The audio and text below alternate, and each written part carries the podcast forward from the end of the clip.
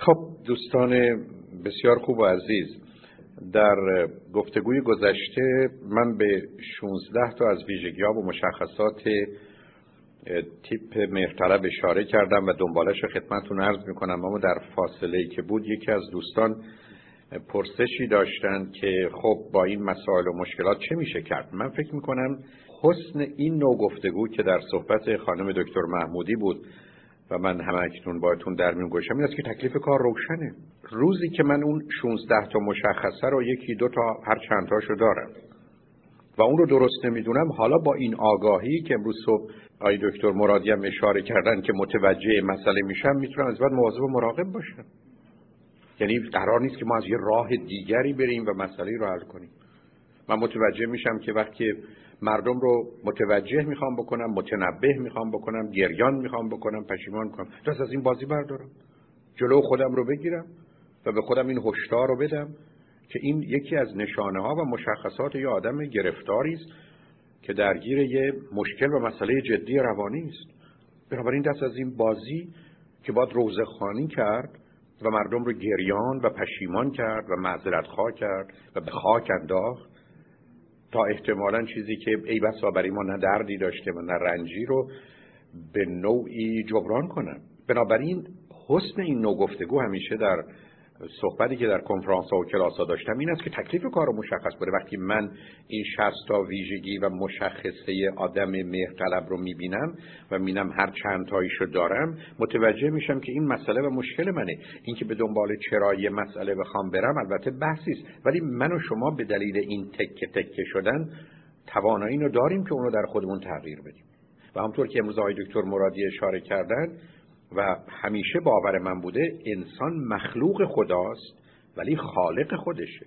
و بنابراین درسته که اتومبیلی رو می‌سازند و در اختیار من می‌گذارند و من پشت فرمون میشتم ولی رانندگی و اینکه کجا برم و نرم و آیا سالم و درست رانندگی کنم یا نکنم در اختیار منه و مسئله اینجاست. بنابراین وقتی که من و شما با این ویژگی ها و مشخصات روبرو میشیم اونم با یه چنین تفکیک و تقسیمی تکلیف کار روشن است که اگر قصد بهتر شدن یا بهبود خودم رو دارم با دونه دونه اینا صمیمانه صادقانه خودم رو در ارتباط بگذارم و اگر دیدم احتمالا این مسئله و مشکل رو دارم آگاهانه جز برنامه خودم بگذارم. حتی من می‌تونم دو تا پنج تا از اینها رو به عنوان چیزی که این هفته مواظبش هستم درشت بنویسم تو اتومبیلم داشته باشم توی آینه روی آینه بگذارم و صبح که بلند میشم من باید یادم به این پنج تا چیز باشه. مسئله انسان به دلیل آگاهی و آزادی که داره توان تغییر خودش رو داره. و وقتی من این اجزاء مختلف رو تغییر بدم کل مسئله تغییر پیدا کنه شما چگونه زبان انگلیسی رو یاد گرفتید؟ لغت به لغت بر اساس یه قواعد ساده گرامر و بعد از اون زبان انگلیسی رو یاد گرفتید. من برای تغییر و تبدیل خودم هم به راحتی می‌تونم از همین مسیر و سیستم حرکت کنم. و به همین جهت است که به دنبال اینکه از یه راه دیگه این مسئله رو من شما حل کنیم. یا احتمالا باش برخورد بکنیم میشه نبود. برای اینکه موضوع در حدی است که در حد درک منه فهم منه و من توانایی تغییرش رو دارم. و به همین جهت است که حتی به راحتی می‌تونم با دونه دونه اینها به گونه درست و مناسب مبارزه کنم و اونها رو از میان ببرم. شماره 17 تیپ مهرطلب ملاک درست و غلط بودن خوب و بد بودن مفید و مضر بودن رو قضاوت و نظر و حرف و گفتار دیگران می‌دونم. یعنی من اصولا خودم استاندارد و کرایتریایی ندارم. اگر احتمالا چیزی رو من درست یا غلط می‌دونم به مجرد که دیگران گفتن درسته برای من درستتر میشه اگر بشه این جمله رو گفت. و یا اگر دیگران گفتن غلطه من نظرم رو عوض می‌کنم. بسیاری از ما ای بسا خانه ای رو دو دلیم بخریم یا نخریم. وقتی دو نفر میگن چقدر خانه خوبیه می‌خریم. بسیاری از ما ممکنه شش ماه یا شش سال با کسی بیرون بریم و او رو از دیگران پنهان کردیم. اما بعد از اینکه واکنش خانواده یا دیگران رو در جهت تایید و تصفیه اون آدم می‌بینیم حتی عشق نبوده رو به یک باره پیدا می‌کنیم و متوجه میشیم که ما شش سال عاشق این آدم بودیم. در حالی که خود ما درست شش دقیقه قبل کاملا مطمئن بودیم که عشق و علاقه نسبت به این آدم نداریم و برنامه با این آدم نمی‌تونیم داشته باشیم. بنابراین اشکال کار تیپ مهرطلب اینه که دائما به نظر و قضاوت و حرف و گفتار دیگران توجه می‌کنه و به همین دلیلی که غالبا خودش رو تغییر میده مطالعات علمی نشون میده که ما تحت تاثیر افکار و عقاید دیگران نظریات خودمون رو تعدیل می‌کنیم. یعنی اگر پنجاه نفر به من برسن و بگن این خوب بود یا بد بود من بر اساس این نظر خودم رو کمی تغییر میدم. یا نظر و عقیدم رو تغییر میدم. اما در تیپ مرطلب به اجباره همه چیز از صفر به صد میره یعنی در حالی که شما کاملا موافق ازدواج پسر و دخترتون با این آدم هستیم به مجرد که یک نفر اون هم با شدت با نظری متفاوت با شما برخورد می‌کنه به یک باره شما کاملا نظر خودتون رو عوض می‌کنید. بنابراین ملاک و میزان برای تیپ مهرطلب واقعیت یا حقیقت یا آنچه که او خودش دوست داره یا درست می‌دونه نیست. ملاک اون چیزی است که دیگران دربارش نظر دارن و یا احتمالا به راست یا دروغ به او گفتن حتی وقتی که می‌دونه مردم دارن بهش دروغ میگن ناچار پای اون دروغ به خاطر اینکه عقیده و نظر دیگران هست رو میست شماره 18 آدم مهرطلب معمولا بگونه پنهان و البته خفیف حسوده. یعنی ممکنه ظاهر نکنه به مجردی که شما از کسی تعریف می‌کنید. مخصوصا وقتی به گونه ای به او مرتبطه یا به خود او مرتبطه یا به کار او مرتبطه احساس خوبی نمی‌کنه. می‌بینه دلش گرفته می‌بینه که یه ذره حال بدی پیدا کرده. غالب اوقات تشخیص این حسادت رو به دلیل نوع برخوردی که با دیگران داره نمیده. ولی دیگران به راحتی می‌تونن درش تشخیص بدن. و اگر خودش هم یه دقتی بکنه متوجه میشه که حال بدش و یا احتمالا رفتار و واکنشش ناشی از مسئله حسود بودنشه. و به همین جهت هست که قالب اوقات یه حسادتی آشکار و پنهان وجود او رو میسوزونه. 20 سال از اینکه خانه با جناقش یا جاریش بهتر از او هست همینجوری در رنج و عذابه. در حالی که احتمالا حاضر نیست که کاری رو که اونا کردن برای داشتن آنچه که اونا دارن انجام بده. و ای بسا اونقدر هم به موضوع اهمیت نمیده. حتی ای بسا وقتی میشنوه اونها به سفر اروپا رفتن و اون نرفته قصد رفتن سفر اروپا رو می‌کنه. اما به دلیلی که از هواپیما وحشت داره از یک ماه قبلش با یوبوست و اسحال همراه میشه و سفر برش جهنمه. اما باید بره. علتش هم این است که دیگران رفتن و این حسود بودن او برخی از اوقات سبب میشه که دست به کاری بزنه که ابدا خودش دوست نداره و اون رو نمیپذیره و نمیپسنده. شماره 19 تیپ مرتلب احساس حقارت داره احساس اینفریوریتی من از دیگران کمترم من از دیگران بدترم من از دیگران پایین ترم معمولا نظری که راجع به خودش داره وقتی که مخصوصا در تنگنا قرار می‌گیره او رو به خیلی کمتر از خودش میرسونه و این نظر و باوری درباره خودش داره. معتقد است که اون هوشی رو که دیگران میگن نداره. احتمالا دیگران واقعا او رو نمی‌شناسن اون همه توانایی رو که دیگران حتی میگن یا پذیرفتن می‌دونه که از نظر خودش بازی و نمایشه نه به خاطر اینکه نمایشی داده بلکه اصولا تیپ مهرطلب یه احساس حقارتی داره. به همجاست که در زبان فارسی به دلیل اینکه بیشتر مردم ایران همکنون و در گذشته خیلی بیشتر تیپ مهرطلب بودن لغاتی در جهت بدبختی و بیچارگی و عبد و عبید و حقیر و صغیر و ناچیز و بیارزش و بی اهمیت و حتی برخی از لغات عربی رو گرفتن هوا منصورا یعنی ذره های پراکنده. یا فرض کنید یه موجودی بی ارزش ذره لاشه یعنی اصلا ذره ای که حتی وجودی نداره اصلا شیعیتی نداره ماده درش یعنی هیچ. و تنها لغتی که معمولا میگیم و درست میگیم این لغت مخلصه یعنی از مخلص. یعنی این یه حرف حرف درستی است. و بنابراین در هیچ زبانی من فکر نمی کنم این همه لغت خاک تو سری و بدبختی وجود داشته باشه. غلامم کنیزم بندم جان نسارم خاکزادم نمی‌دونم خانزادم. یعنی تعبیرهای عجیب سگ در خانه تو هستم. هیچم نیستم. و اصلا بسیار از وقت تصور می‌کنیم وقتی که هیچیم و نیستیم حالا تازه احتمالا ما یک کسی میشیم. و تفسیرها و توضیح عجیب و غریبی هم برای خودمون درست کردیم. از ماجرای نی گرفته تا ماجرای ذره و حرفای از این قبیل که غالب اوقات بسیار تو خالی است. بنابراین آدم مهرطلب یه موجودی است که احساس حقارت می‌کنه احساس کوچکی و خردی می‌کنه. شماره 20 آدم مهرطلب به موضوع احترام ریسپکت اهمیت بسیار میده. می‌دونید و بعدا در تیپ سالم عرض خواهم کرد احترام در معنایی که پذیرفته شده و در طول تاریخ بوده نه معنایی که اگر دلمون خواست اون رو می‌سازیم معناش این هست که یک کسی از یک کسی بالاتره یک کسی از یک کسی بهتره یک کسی از یک کسی برتره و ناچار کسی بد کمتره بدتره و پایینتره.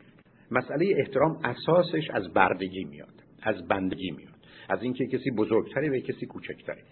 و به همین که کار تا اونجا بالا می‌گیره که اگر احترام یه آدمی به دلیل سنش یا به دلیل اینکه پدره لازم و واجب میشه معناش اینه که این آدم می‌تونه حرف غلط بزنه حرف بد بزنه حرف خطرناک بزنه دستور و توصیه ناسواب نادرست بکنه زندگی دیگری رو برباد بده. اما وظیفه ما این است که به این بزرگتر احترام بگذاریم.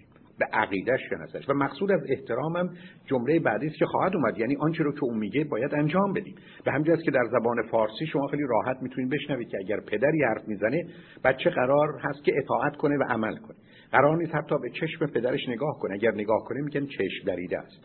قرار نیست سوال بکنه. قرار نیست توضیح بخواد. چه به اینکه مخالفت کنه. بنابراین مفهوم احترام یه مفهوم فرماندهی و فرمانبرداری است. و همطور که می‌دونید از نظر علمی اون زمانی که خواستن قدرت رو نهادینه کنن و درونی کنن راهی که پیدا کردن احترام و اطاعت بود که اون رو در سیستم و در قلب و وجود انسانها و در ذهنشون بکارن. این یک بازی و فریبکاری در حقیقت اجتماعی سیاسی بوده زیرا قدرت یه توهمه و واقعیت نداره. ضعف وجود داره اما قدرتی در کار نیست. و به همین خاطره که از طریق احترام و اطاعت عمل کردن تیپ مهرطلب به این احترامات خوشه. تلفن کرد دعوت کرد. اول اسم ما رو یک ماه قبل تلفن کرد. کارت فرستاد. خودش زنگ زد. همسرش زنگ زد. یه دفعه یادآوری کرد. اینا مسائلی است که باید انجام بشه تا ما باور کنیم که محترمیم. و به همین جهت است که هر موضوعی که احترام ما رو به خطر بیاندازه ما رو سخت گرفتار می‌کنه. تیپ مهرطلب موجودی است که به مسئله احترام اهمیت فوق العاده میده. و شماره بعد که 21 اطاعته. تیپ مهرطلب فرضش بر اینه که مسئله فرمان برداری و مسئله اطاعت اساس کار. و تعجب نکنید.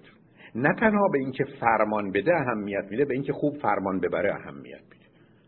بسیارن از کسانی که مخصوصا در ارتش هستن و اصلا افتخارشون اینه که به یک کسی که از اونها برتره چنان احترامی گذاشتن و چنان مثلا آداب و رسومی رو یا مراسمی رو رعایت کردن.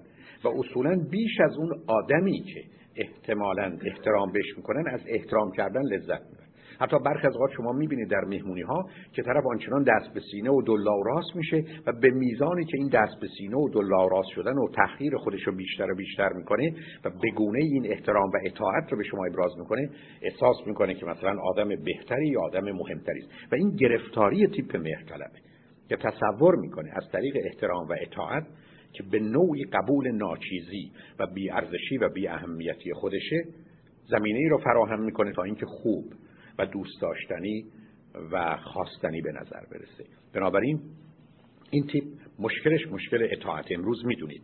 آنچه که اسمش احترامه به حرمت تبدیل شده. حرمت به معنی که من منم و تو تو ما با هم برابریم. نه تنها برابریم و ایکوال ما با هم یکسانیم we are the same. من از تو نه بهترم نه بدترم نه بالاترم نه پایینترم. من خودم رو دوست دارم و تو رو دوست دارم. من دوست داشتنی هستم تو دوست داشتنی هستی. من خوبم تو خوبی. در من شرم و خجالتی نیست در من استراب و نگران نیست. این مفهوم حرمته. و به همجاست که قرار است در خانه و در روابط انسانی حرمت وجود داشته باشه. حرمتی که در مفهوم تقدس خودشه نه احترام که مسئله باین و پایین و بالا و مسئله بردگی و بندگی است. و در دنیای امروز مسئله اطاعت جایی نداره. مسئله همکاری گفتگو مشورت و موافقت حتی موافقت در اینکه ما با هم موافق نیستیم. و این مسئله است. مسئله فرماندهی و فرمانبرداری نیست. ارتشی در کار نیست. جنگی در کار نیست. اون از آن محیط نظامی و برای کشتن و یا کشته شدن چه ارتباطی به زندگی عادی و معمولی داره. ولی تیپ مهرطلب پاسدار این مسئله است. به که در سیستم‌های اعتقادی و مذهبی به اکبار مسئله احترام و اطاعت به عنوان اصلی در میاد که اصلا باور و اعتقاد شما با اون می‌تونه سنجیده بشه. مورد بعد در همین چارچوب مسئله وابستگی است. دیپندنسی آدم مهرطلب وابسته است. مفهوم وابستگی هم طور که می‌دونید به دو تا معنا مرتبطه یکی اینکه آدم وابسته نیازهای خودش رو از طریق دیگران و نیازهای دیگران رو می‌خواد خودش برآورده کنه. و به همجاست که وابستگی می‌تونه مثبت و منفی باشه. شما اگر کسی هستید که وابسته به دیگرانی تا احتیاجات شما رو برآورده کنن همچنان وابسته هستید روزی که دیگران رو به گونه ای باشون برخورد می‌کنید و اجازه و فرصت می‌دید که احتیاجات اونها رو شما برآورده کنید. بسیاری از ما معتقدیم من وابسته نیستم. من سه تا چهار تا بچه و هر چی بخوان بهشون میدم. اگر اونا وابسته شما هستن شما هم وابسته به اونایید برای که وابستگی درست مثل دو تا آدمی است که هم تنیس بازی می‌کنن. یک نفر تنیس بازی نمی‌کنه. بنابراین اینکه شما دیگران بهتون محتاج هستن شما رو همچنان وابسته می‌کنه. برای که شما به دلیل ویژگی های روانی به این نیاز دیگران در ارتباط با خودتون احتیاج دارید. طبیعی که در هشت سال اول اساس ارتباط کودک حتی بیش از وابستگی عادت و اعتیاده. و بسیار طبیعی است که تا سن 18 سالگی تقریبا در بیشتر موارد این نوع ارتباط کاملا اساس سلامت روانی خانواده و بچه است. اما اینکه فرزند 28 ساله یا 48 ساله شما همچنان از نظر رفع احتیاجات و چه فیزیکی چه روانی و چه اجتماعی به شما مرتبط باشه مسئله وابستگیه. دومین مشخصه وابسته این است که احساس و اندیشه من my feeling and thinking از احساس و اندیشه دیگران جدا نیست. یعنی اگر مادر من چیزی رو دوست داره من هم با دوست داشته باشم. و اگر پدر من عقیده ای داره من هم با اون عقیده داشته باشم. بنابراین آدم وابسته کسی است که هم از نظر احتیاج و نیاز فیزیکی روانی و اجتماعی به دیگران مرتبطه یا نیاز دیگران رو برآورده می‌کنه یا دیگران باید نیاز او رو برآورده کنه و دوم اینکه از نظر احساس و اندیشه با دیگران یکیست و در نتیجه اگر دیگران باوری دارن من هم باید باور داشته باشم و اگر دیگران چیزی رو خوب و درست می‌دونن من هم باید خوب و درست بدونم. بنابراین آدم مستقل آزاد غیر از اینه. تیپ مهرطلب همیشه وابسته است. از یک طرف وابسته منفی است یعنی از دیگران می‌خواد و از جانب دیگه وابستگی مثبت داره. بنابراین مادری رو می‌بینید که با اون همه التماس حتی کتک خوردن پول از شوهرش می‌گیره و بعدا یه جوری به بچه هاش میرسونه. دو طرفه مسئله وابستگی در جای خودش است. تیپ مهرطلب یه تیپ وابسته است و به همین جهت است که گرفتار بسیاری از مشکلات و مسائلی است و یکی از ویژگی های فرهنگ ما فرهنگ وابسته است که ما هم محتاج دیگرانیم هم دیگران رو محتاج خودمون نگه میداریم. مورد بعد شماره 23 مسئله احساس تقصیر و گناه. یعنی همیشه در همه ماجراها یکی گناهکار. برای که کار را آنگونه که باید انجام نده و همیشه سرزنش و بلیم متوجه کسی است. تا اونجایی که بسیاری از ما واقعا با انگشتمون حرکت می‌کنیم که همیشه تقصیر تو بود تقصیر تو بود تقصیر او بود تقصیر او بود. همه موضوع ها و مسائل. ازدواج من تقصیر دایی من بود. آمدن من به امریکا به خاطر توصیه پسر خالم بود. اینکه احتمالا این بچه اینجوری شد برای اینکه همسر من رفت اون کلاس بهش گفتن بچه رو اینجوری بار بیار بچه رو بیمار رو گرفتار کرد. یعنی در تمام این موارد تنها کسی که هیچ نقشی نداره منم. یعنی همیشه مسئول دیگرانند و این ماجرای تقصیر و گناه همطور که آقای دکتر به اشاره فرمودن مسئله بسیار مهم و اساسی است که یک آدم مهرطلب همیشه گرفتارشه. خودشو گناهکار می‌دونه. ها بار صدها بار رو خط رادیو دوستان آمدن و حرفشون این بوده که من از کاری که برای بچه هم کردم احساس بدی می‌کنم. یا مسئول این همه بدبختی و بیچارگی همسر منه. بچه های من به دلیل او به اینجا رسیدن. و بنابراین شما متوجه میشید که موضوع اصلی و اساسی این است که تقصیر کیه و گناهکار که تیپ مهرطلب دائما با موضوع تقصیر و موضوع گناه همراهه. مطلب بعد مسئله معذرت خواهی است یا شماره 24 تیپ مهرطلب همیشه در حال معذرت خواهی است. حتی وقتی که شما کار بدی کردید به خاطر کار بدی که شما کردید او در معذرت می‌خواد.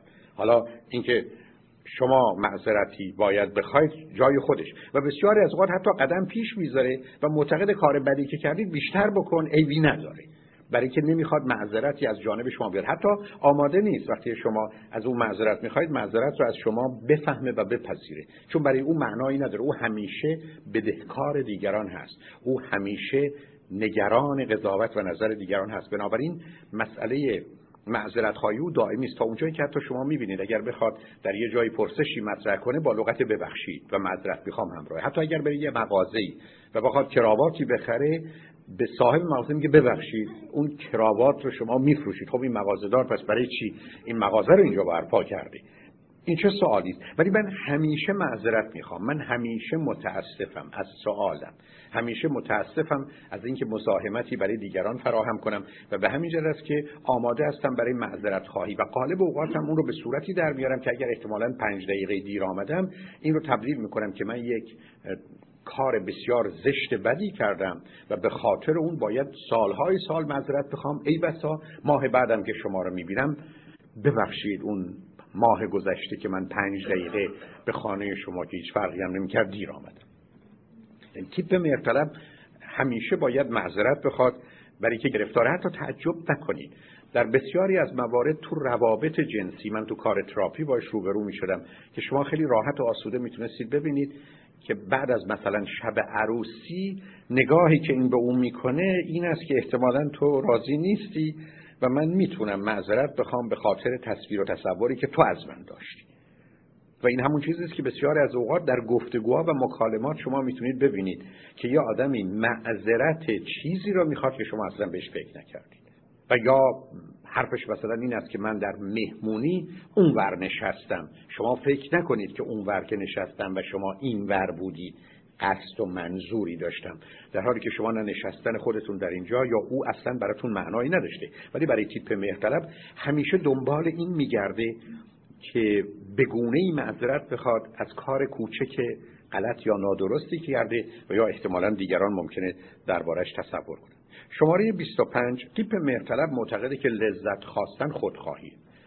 بنابراین به دنبال لذت و شادی نیست. اگر من دنبال شادی میرم اگر من دنبال لذت میرم این نشانه خودخواهی است. و بنابراین وقتی که شما بگید چرا همسرت رو خودخواه می‌دونید حرفش این است که مثلا به دنبال خوشیه به دنبال شادیه نه به هزینه دیگری به هزینه خودش. و اینجاست که شما می‌تونید بفهمید با یه مهرطلب روبرو هستی. چون مهرطلب فکر کنه روزی که رفتی به دنبال لذت روزی که رفتی به دنبال شادی روزی که رفتی به دنبال آرامش روزی که رفتی به دنبال رضایت و خودخواهی یه توهم و تصوری داره که حالا در بحث فردا بهش اشاره خواهم کرد که تفاوت خوددوستی رو با خودخواهی نمی‌بینی. بنابراین تیپ مهرطلب به دنبال لذت نیست. نتیجتا همینقدر که بتونه کاری رو بکنه با هر درد و رنجی قبول می‌کنه. به همین دلیل است که شما خیلی راحت میین در یه مهمونی ای بسا سه روز زحمت می‌کشه که غذایی رو فراهم کنه برای کسانی که خیلی دوست نداره. و ای بسا حتی غذایی که خودش درست کرده و خودش هم حتی دوست داره نمی‌خوره. علتش هم این است که فکر می‌کنه اگر یه چنین کاری بکنه نشون میده که به دنبال لذته. این مسئله تا اونجایی پیش میره که در خصوص برخی از آقایون کمتر و خانما بیشتر.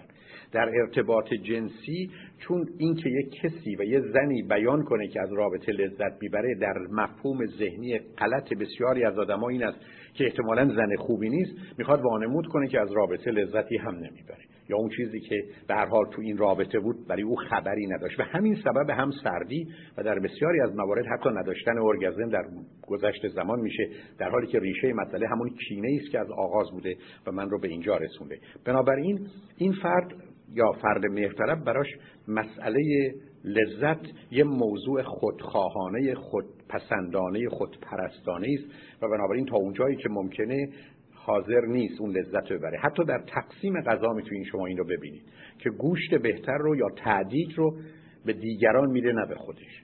و بسیاری از اوقات قسمت سوخته یا نپخته یا بد غذا رو می‌خوره.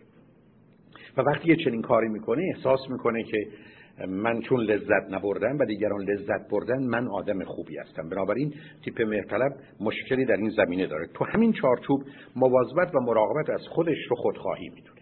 معنای اینکه مواظبت و مراقبت از خودش خودخواهی می‌دونه بنابراین با وجودی که حساسه که پسر و دخترش پلوی دکتر و دندان پزشک برن خودش سالهاست که از این مراجعه و یا چکاپ گذشته و دنبال شرکت نمی‌کنه. چون فکر کنه اگر مواظب و مراقب خودش باشه خودخواهه اگر به سلامتی خودش برسه خودخواهی شما تعجب نکنید.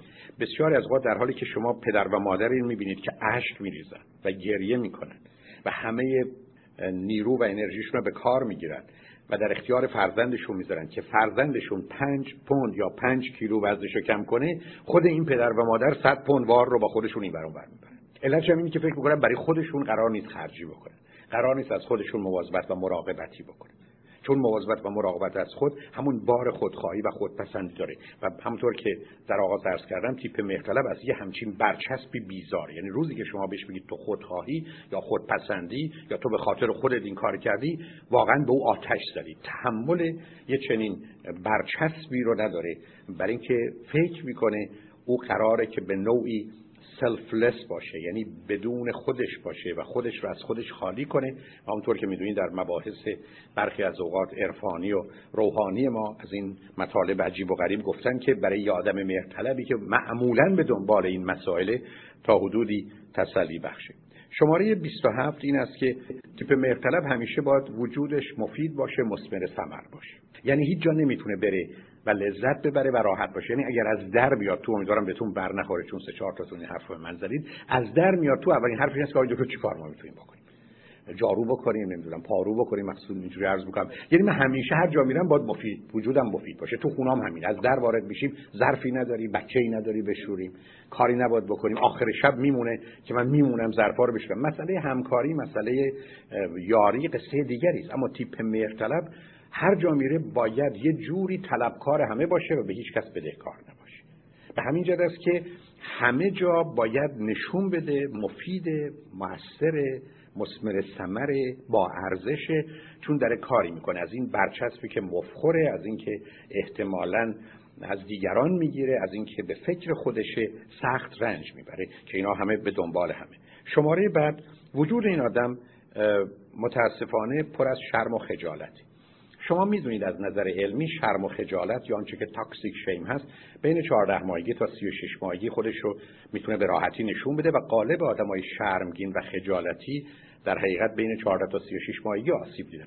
در حالی که احساس گناه یا گیلد از آن 3 تا 6 سالگی است یعنی اون زمانی که فرد شبه انسان میشه و بنابراین مفهوم گناه به نوعی در ذهنش میاد. چون در مفهوم گناه حرف شما اینه که من آدم خوبی هستم که کار بدی کردم. در حالی که در مفهوم شرم و خجالت حرف این است که من اصلا آدم بدی هستم. یعنی آدم گناهکار میگه من خوبم ولی گناه کردم اشتباه کردم. آدم شرمگین میگه اصلا من بدم. آدم گناهکار میگه من کار احمقانه کردم. در حالی که آدم شرمگین میگه من اصلا احمقم. و این اون تفاوتی است که بین رفتار و هویت یا شخصیته و تیپ مهرطلب متاسفانه همه اونا رو داره. هم گرفتار گناه و تقصیرم طور کرد کردم. هم گرفتار شرم و خجالت و این بیش از همه به وجودش آتش می‌ذاره. به همین جهت است که برخی از اوقات پنهانی عادتها و اعتیاداتی داره که به نوعی بتونه با این شرم مبارزه کنه. چون می‌دونید تقریبا شما هیچ وقت یه آدم معتادی نمی‌بینید چه مثبت و چه منفی. که خجالتی نباشه. معناش نیست که همه آدمای خجالتی معتاد میشن ولی همه آدمای معتاد خجالتی هستن. برای که آسیب اون زمانه که فرد چون نمی‌خواد حس و احساس بکنه و از خودش متنفر است و بیزار است و بدش میاد از طریق اعتیاد همون حال بد رو از بین می‌بره و هم برای مدت کوتاهی احساس خوبی می‌تونه برای خودش به وجود بیاره یا حداقل حس و احساسی داره که قبلا اون رو تجربه نکرده و به همین که در آدمایی که مشروب می‌خورن یا مواد مخدر حتی سبک مثل مریوانا مصرف می‌کنن شما به راحتی می‌تونید ببینید که کوششی است برای اینکه بتونن شرم و خجالت و استراب خودشون رو پنهان کنن و باز به همین جهت است که در مهمونی ها با دادن مشروب یا در مهمونی های جوان ها با مواد مخدر زندگی رو یا رابطه رو برای آدما ساده می‌کنن. بسیاری از آدما توی مهمونی نمی‌تونن بدون مشروب زندگی کنن. برای اینکه باید کمی حال عادی و معمولی خودشون رو از دست بدن و وارد مرحله بشن که اونقدر حس و احساس نکنن و یا حس و احساس خوبی پیدا کنن تا بتونن به راحتی با مردم رابطه داشته باشن و راز این مشروب خوری و راز این مشروبی که دست آدماست و همینجوری توی مهمونی سه چهار ساعته میچرخند و هر زمانی جرعی از اون رو می نوشن به مقدار زیادی کنترل استراب و شرم و الا هیچ دلیلی برای این کار اگر یه چنین کار کردی نداشت واقعا وجود نداشت. شماره 29 آدم مختلف موجود تنهایی. شما می‌دونید که یه تفاوتی است بین آدم جدا و آدم تنها. جدایی یعنی بی او بودن. جدایی عادی است یعنی شما می‌تونید از او دور باشید برای که جدایی. اما تنهایی یعنی بی کس بودن. تنهایی معناش این است که من بدم تو بدی رابطه بده نتیجه رابطه هم بده. بنابراین وقتی شما صحبت از تنهایی می‌کنید معناش این هست که من بد و توی بد و رابطه بد و نتیجه بد بهتر از هم جدا باشیم. شعری رو که امروز خوندن دقیقا همین است که دلا خو کن به تنهایی یعنی به این تنهایی خو کن که از این تنها از این بدنها بلا خیزد علتش هم بسیار روشنه. و به همین جهت است که مشکل تنهایی که مشکل آدم مهرطلبه که می‌دونید هرگز با هیچ چیز هم حل نمیشه مگر اینکه تنهایی رو از بره و بزرگترین دشمن تنهایی ازدواج. یعنی آدمایی که فکر می‌کنن چون تنها هستن ازدواج می‌کنن با ازدواج به مراتب تنها تر میشن. برای که حالا باید تازه مکانیزم هایی فراهم کنن که بتونن از اون آدم فاصله بگیرن و دوری کنن. مشکل جدایی رو شما با ازدواج می‌تونید یا عشق حل کنید اما مشکل تنهایی رو نه با عشق. و نه با ازدواج نمیشه حل کرد. بنابراین آدم مهرطلب تنهاست و معنای تنهاییش این است که اگر بشینید پرو در دل آدم مهرطلب می‌بینید با همه مسئله داره. یعنی بهش بگید واقعا بیا نظرت راجع به مادرت که این همه عاشقشی بگو. خواهید دید که وجودش پر از اون همه گزارش های مبتنی بر غم و خشم. بیا درباره بچه هات بگو. توی که ده سال 20 سال سی سال برای این بچه ها همه کار کردی به من واقعا بگو نظر راجع این بچه چیه. صمیمانه و صادقانه خودتو خالی کن. به یک باره متوجه میشید که آخرش به اینجا می‌رسه که من بدم او بده رابطه بده نتیجه بده. بنابراین مشکل آدم مهرطلب اینه که تنهاست. و به همین دلیله که وقتی تو مهمونی میشینه کاملا حس می‌کنه که از دیگران جدا و تنهاست. به همینجاست که در دنیای ذهنی و خیالی خودشه شما غالبا تو مهمونی ها می‌تونید خیلی راحت آدمایی ببینید که معمولا هم در یه گوشه میشینن که اونقدر دیده نشن و در حال ارزیابی دیگران و یا احتمالا به دنبال تخیلات و تصورات خودشون هستن. بنابراین آدم مهرطلب موجود تنهایی است. ازدواجش هم یه کار مصلحتی است. علاقش به فرزندانش هم همونطور که می‌دونید مهربانی نیست بلکه مهرطلبی است و گرفتاری هایی که از اونجا میاد. شماره سی آدم مهرطلب از خودنمایی بدش میاد. یعنی اگر قرار باشه یه جایی اسمی ببره گرفتاره. شما بهش بگید که شما آیا مهندس هستید از ما یک دو تا کلاس درس خوندیم ولی چه مهندسی چی اصلا لطفا اسمش هم نبرید. اگر شما ازش تعریفی بکنید بهش برمیخوره اگر مثلا بگید من می‌خوام تو رو معرفی کنم تو رو خدا نه مبادا خواهش با اگه بخواید منو معرفی کنید می‌گیرم. در حالی که ته وجودش از اینکه شناخته بشه پذیرفته بشه خوب باشه دوست داشتنی باشه که قبلا عرض کردم واقعا آرزوی اون حال رو داره و اون اتفاق رو داره. اما در ظاهر باش مسئله است. یعنی هر چیزی که بوی خودپسندی و خودنمایی بده ازش بیزاره. به همین جهت که شما می‌بینید خیلی راحت خجالت زده میشه. اگر به زور شما بالای تریبون و میکروفون ببریتش مدتی پته پته می‌کنه تکلیفشو نمی‌دونه چیه. نوع حرفایی که می‌زنه در حالی که ای بسا از همه مثلا آگاه داره خودشو حقیر و صغیر و بیسواد و بدبخت و بیچاره می‌بینه. اینو لطف شما می‌دونه محبت شما می‌دونه. البته اگر یه ذره فرصت پیدا کنه یه ذره حالش خوب بشه دیگه نمیشه به این راحتی هم از پای میکروفون پایینش آورد. علتش این است که دیگه ترسش ریخته. دیگه آنچه که نباد بشه شده. حالا دو چیز رو درش می‌بینید. هم خودنمایی های فوق هم نیش زدن غیر مستقیم به دیگران. یعنی ایشون این صحبت کردن اون جمله البته درستش اونه. این یکی این حرف و شما کاملا در جامعه ایران تو محیط علمی و دانشگاهی مثل آب خوردن اون می‌دید اول اصرار که من امکان نداره حرف بزنم. و بعد وقتی که شما وادارش به حرف زدن می‌کردید دیگه نه پایینش میشه آورد و نه دیگه می‌تونستید با اون آدم به عنوان آدمی که قبل و بعد بوده بید. البته وقتی پایین میاد حالا داستان معذرت خواهی و ببخشید و یه حرفی زدم و یه چیزی گفتم و ایناش خواهد بود و بعد شب که میره خونه ای بسا ناراحت تلفن به این اون که من اگر جمله گفتم فقط قصدم روشن شدن مطلب بود و توهینی نکردم و حرفمو درست نزدم و ببخشید تو فلان و بهمان و شما فراوون این رو می‌تونید ببینید. علتش این است که وقتی که به مسئله خودنمایی می‌رسه از پا در میاد. چون فکر می‌کنه خودنمایی معناش این است که تو لخت و اوریان برو بالا و زیر نور افکن و یه همچین چیزی رو دوست نداری. برای که همطور که گفتم هم خودش رو بد می‌دونه هم شمایی که بهش نگاه می‌کنید رو بد می‌دونه. در نتیجه خودنمایی برای او در حقیقت به عنوان هدف قرار گرفتن و احتمالا ضربه خوردن و از پا در اومده شماره بعد آدم مهرطلب آدمی است که مظلومیت رو خیلی دوست داره.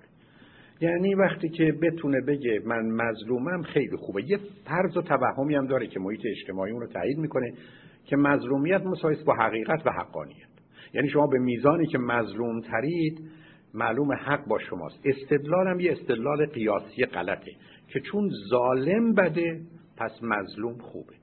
در حالی که در بیشتر موارد مظلوم از ظالم بدتره و ظالمتره. برای که اولا ظالم نفس خودشه. این کسی که به خودش ظلم کرده. و همونطور که می‌دونید ما در دنیا همیشه ظلم و ظالم خواهیم داشت تا زمانی که مظلوم داشته باشیم. تنها یک را فقط برای نداشتن ظلم و ظالم در دنیاست و اون وقتی است که ما در دنیا مظلوم نداشته باشیم. شما مظلوم داشته باشید ظالم حتما پیدا خواهد شد.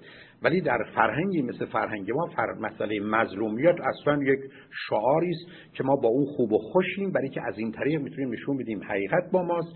فرضمونم بر اینه که اصولا آن کسی که حق باشه و حقیقت باشه معمولا در اقلیت در تحت ظلم و زور و فشار دیگرانه که احتمالا هیچ معنایی و واقعیتی نداره. شماره بعد سی و دو آدم مرتلب معتقده که عاشق مردم یعنی خیلی مردم رو دوست شما برخی از رو خط رادیو تلویزیون می‌بینید که دوستان با یه اشتیاقی میگن من عاشق مردمم.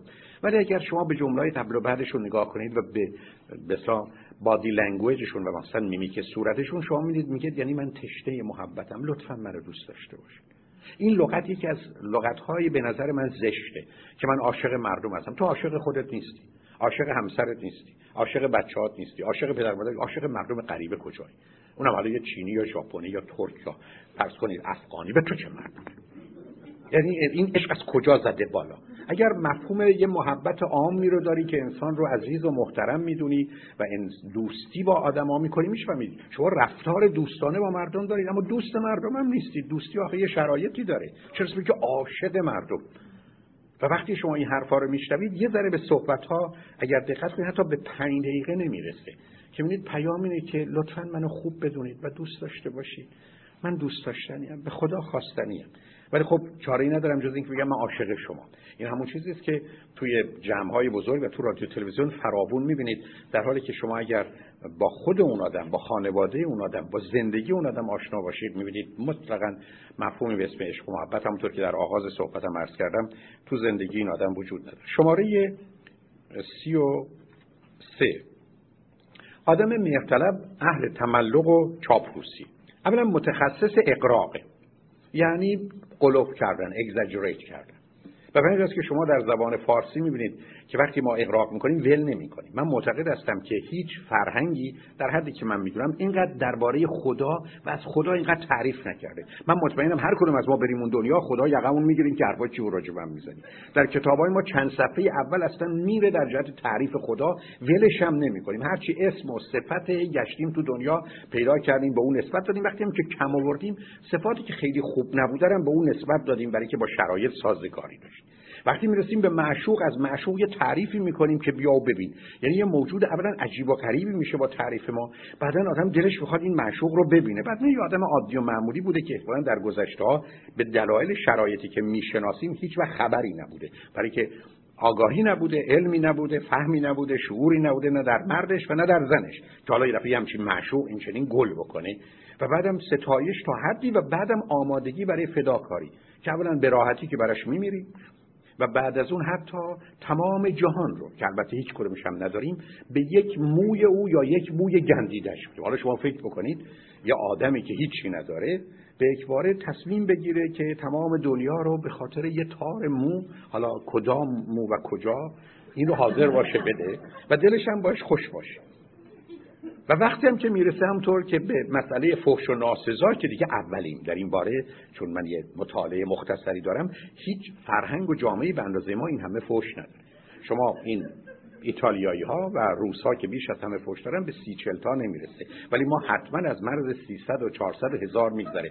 پدر و مادر و خواهر و برادر و جد و مدفوع و ادرار و روح و روان و قبر و جسد و همه چی. یعنی در قبر مادره در کفن پدرت نمی‌دونم در اجدادت.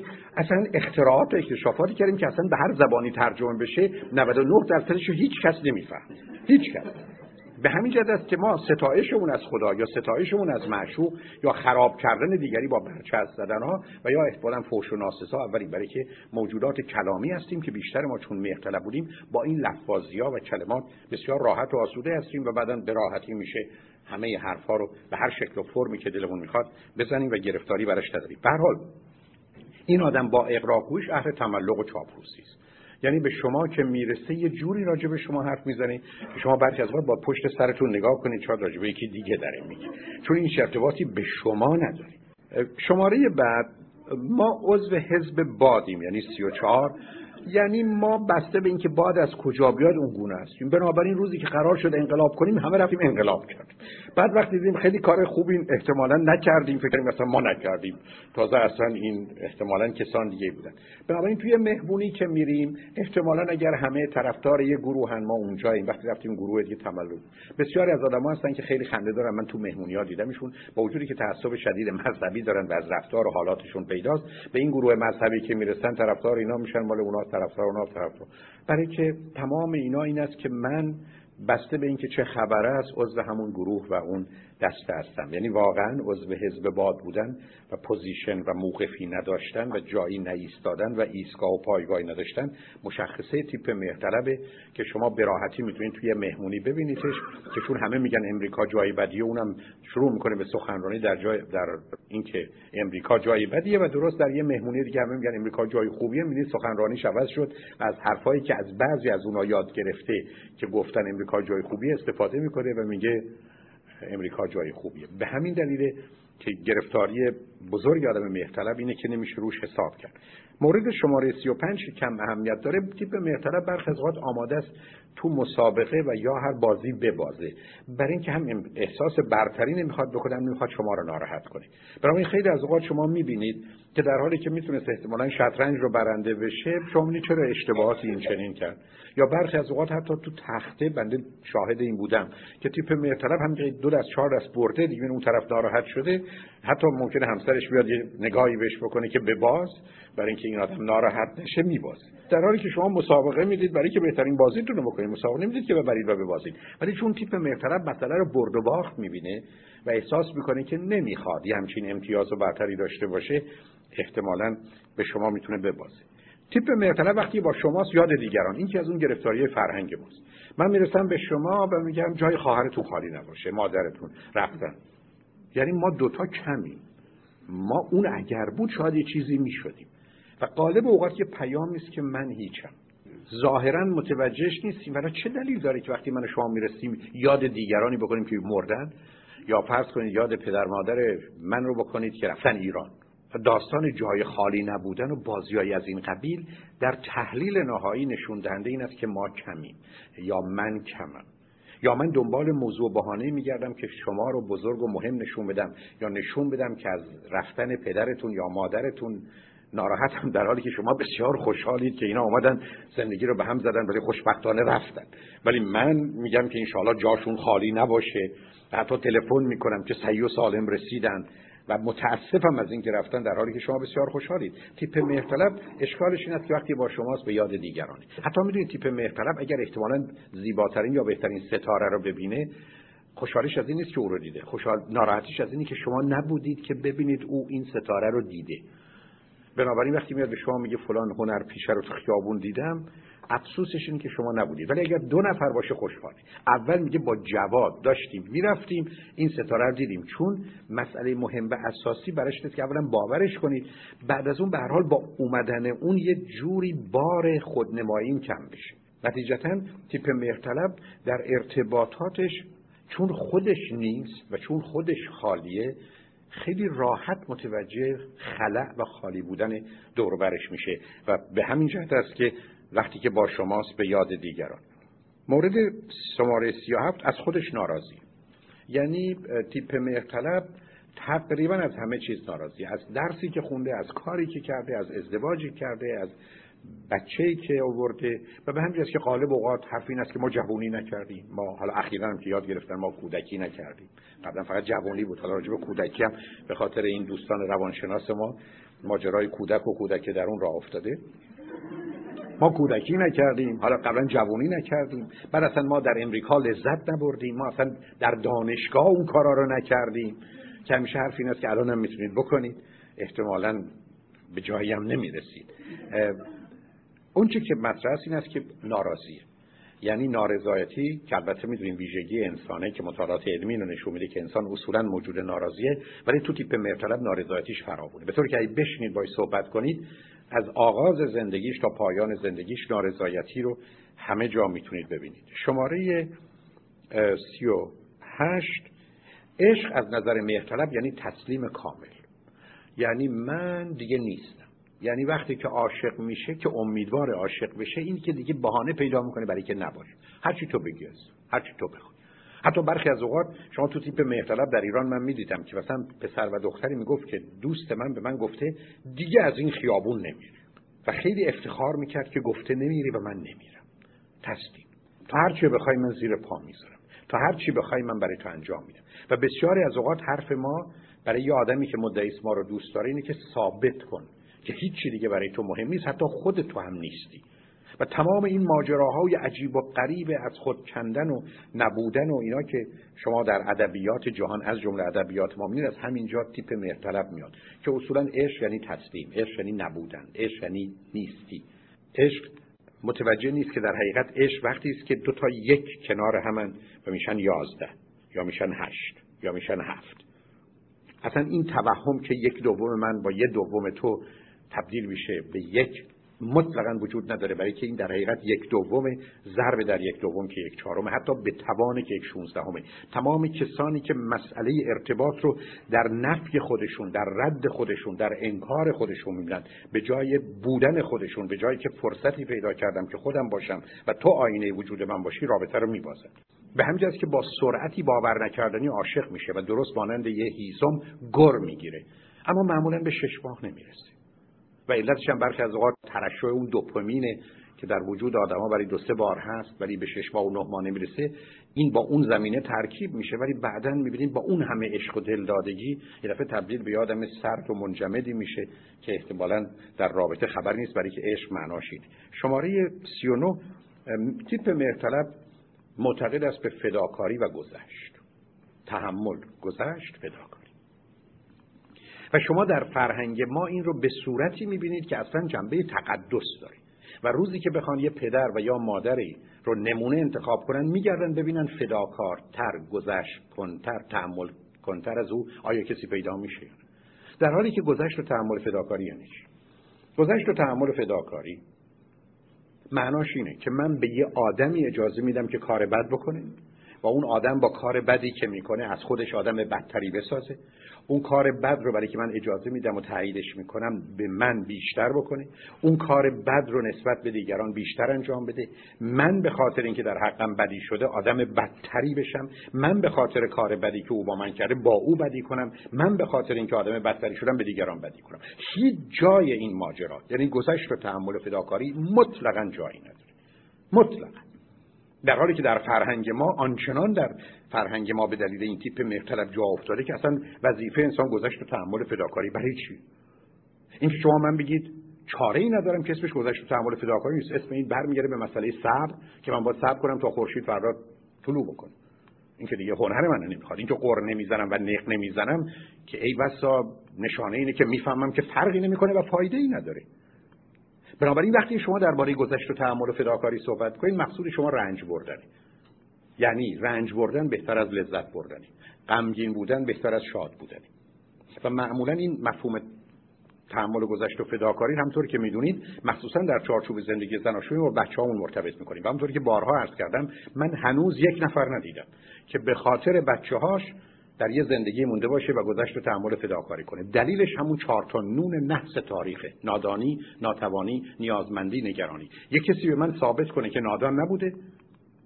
ناتوان نبوده نیازمند نبوده نگران نبوده توی رابطه مونده. من هنوز همچه آدمی ندیدم. رو خط رادیو تلویزیون بارها گفتم بیاید و اقلا 500 نفر آمدن. که حرفشون این بوده که for the sake of به خاطر بچه ها ما چنین چان کنیم ولی ته موضوع وقتی نگاه می‌کنید مسئله نادانی ناتوانی نیازمندی نگرانی چارنون نفس تاریخه که در طول تاریخ ما رو به زمین کوبیده. بنابراین مسئله آدم مهرطلب این است که با موضوع فداکاری و تحمل و گذشت تن به هر خاری میده. و نتیجتا چه در حد فردی چه در محیط خانوادگی چه در محیط آموزشی و چه در صحنه سیاسی. ما تبدیل میشیم به یه موجوداتی که با وجودی که رنج می‌بریم و با وجودی که برخی از اوقات 80 90 درصد ما رنج می‌بره توان حتی بیان نارضایتیمون رو نداریم و با یه جمله خدا رو شکر و انشالله و ماشاءالله احتمالا اوضاع رو به گونه ای به آخر میرسونیم. بنابراین تیپ مهرطلب با مسئله گذشت و تحمل و فداکاریش گرفتار می‌کنه خودش. تیپ مهرطلب از ضعف و ضعیفی لذت می‌بره. یعنی حتی وقتی مریض میشه کیف می‌کنه. یعنی میاد به شما میگه یه سردردی گرفت. چه سردردی؟ و اگر شما برگردید بگید منم سردرد می‌گیرم عصبانی میشه نگو. افت خانم نگو. سردرد اونی که من می‌گیرم. خدا انشالله نصیب گرگ بیابون نکن. خدا انشالله نصیب دشمنت نکن. یعنی ما اصلا کیف می‌کنیم که یه جراحی کردیم 20 تا تیکر آقا پاره کرد اصلا چی میگی تو؟ رفتم تا پای مرگ. اصلا قطع امید کردن اصلا. حالا شما و بعد وقتی بیان می‌کنه لذت رو می‌بینید توش. یه دل دردای من می‌گیره یه چیزی. و بعد از آدم ضعیف هم خوشش میاد بنابراین می‌بینید مادر شما یا پدر شما دستی آقای رو گرفته از مطب دکتر رو این چیه؟ بیچاره داستانش رو تعریف کرد گرم سوخت اووردمش خیلی آدم خوبیه در حالی که این آدم رو وقتی زندگیشو میشکافید و کاراشو اصلا کارای خوبی نکرده ولی چون ضعیف و بدبخت و له و لبرده و مچاله هست خوبه. به که ما در فرهنگمون یه آدم بدبخت و بیچاره و وامونده رو فکر کنیم خوبم هست. علت چه که تیپ مرطلب فرضش بر اینه. به میزانی که تو خوبی تو تو سری خوردی. و همطور که گفتم مظلومیت هست که حقانیت. و به میزانی که تو خوبی مورد ظلم و زور قرار گرفتی. بنابراین من تو رو دوست دارم. و تعجب نکنید برخی از ما بعضی از اوقات رشته رو انتخاب می‌کنیم به دلیل تیپ مهرطلبیمون که خیلی راحت با ضعیف و زبون و بدبخت و بیچاره در ارتباط. بنابراین شما اگر برید توی مهمونی و شروع کنید از بدبختیاتون گفتن دوستتون میشه. ولی اگر رفتید از موفقیاتون گفتید خاک تو سر فلان فلان شده آمد به 20 دقیقه برای ما سخنرانی کرد که خودش چی کار کرده خانوادهش چی کردن بچه‌اش در حالی که اگر یک کسی از بدبختی و بیچارگی و خاک تو سری صحبت کنه آدم احساس می‌کنه چه انسان خوبی چقدر در حقش ظلم شده. بیچاره چی کشیده؟ در حالی که ای بسا منشه همه اون گرفتاری و بدبختی ها خودش بود.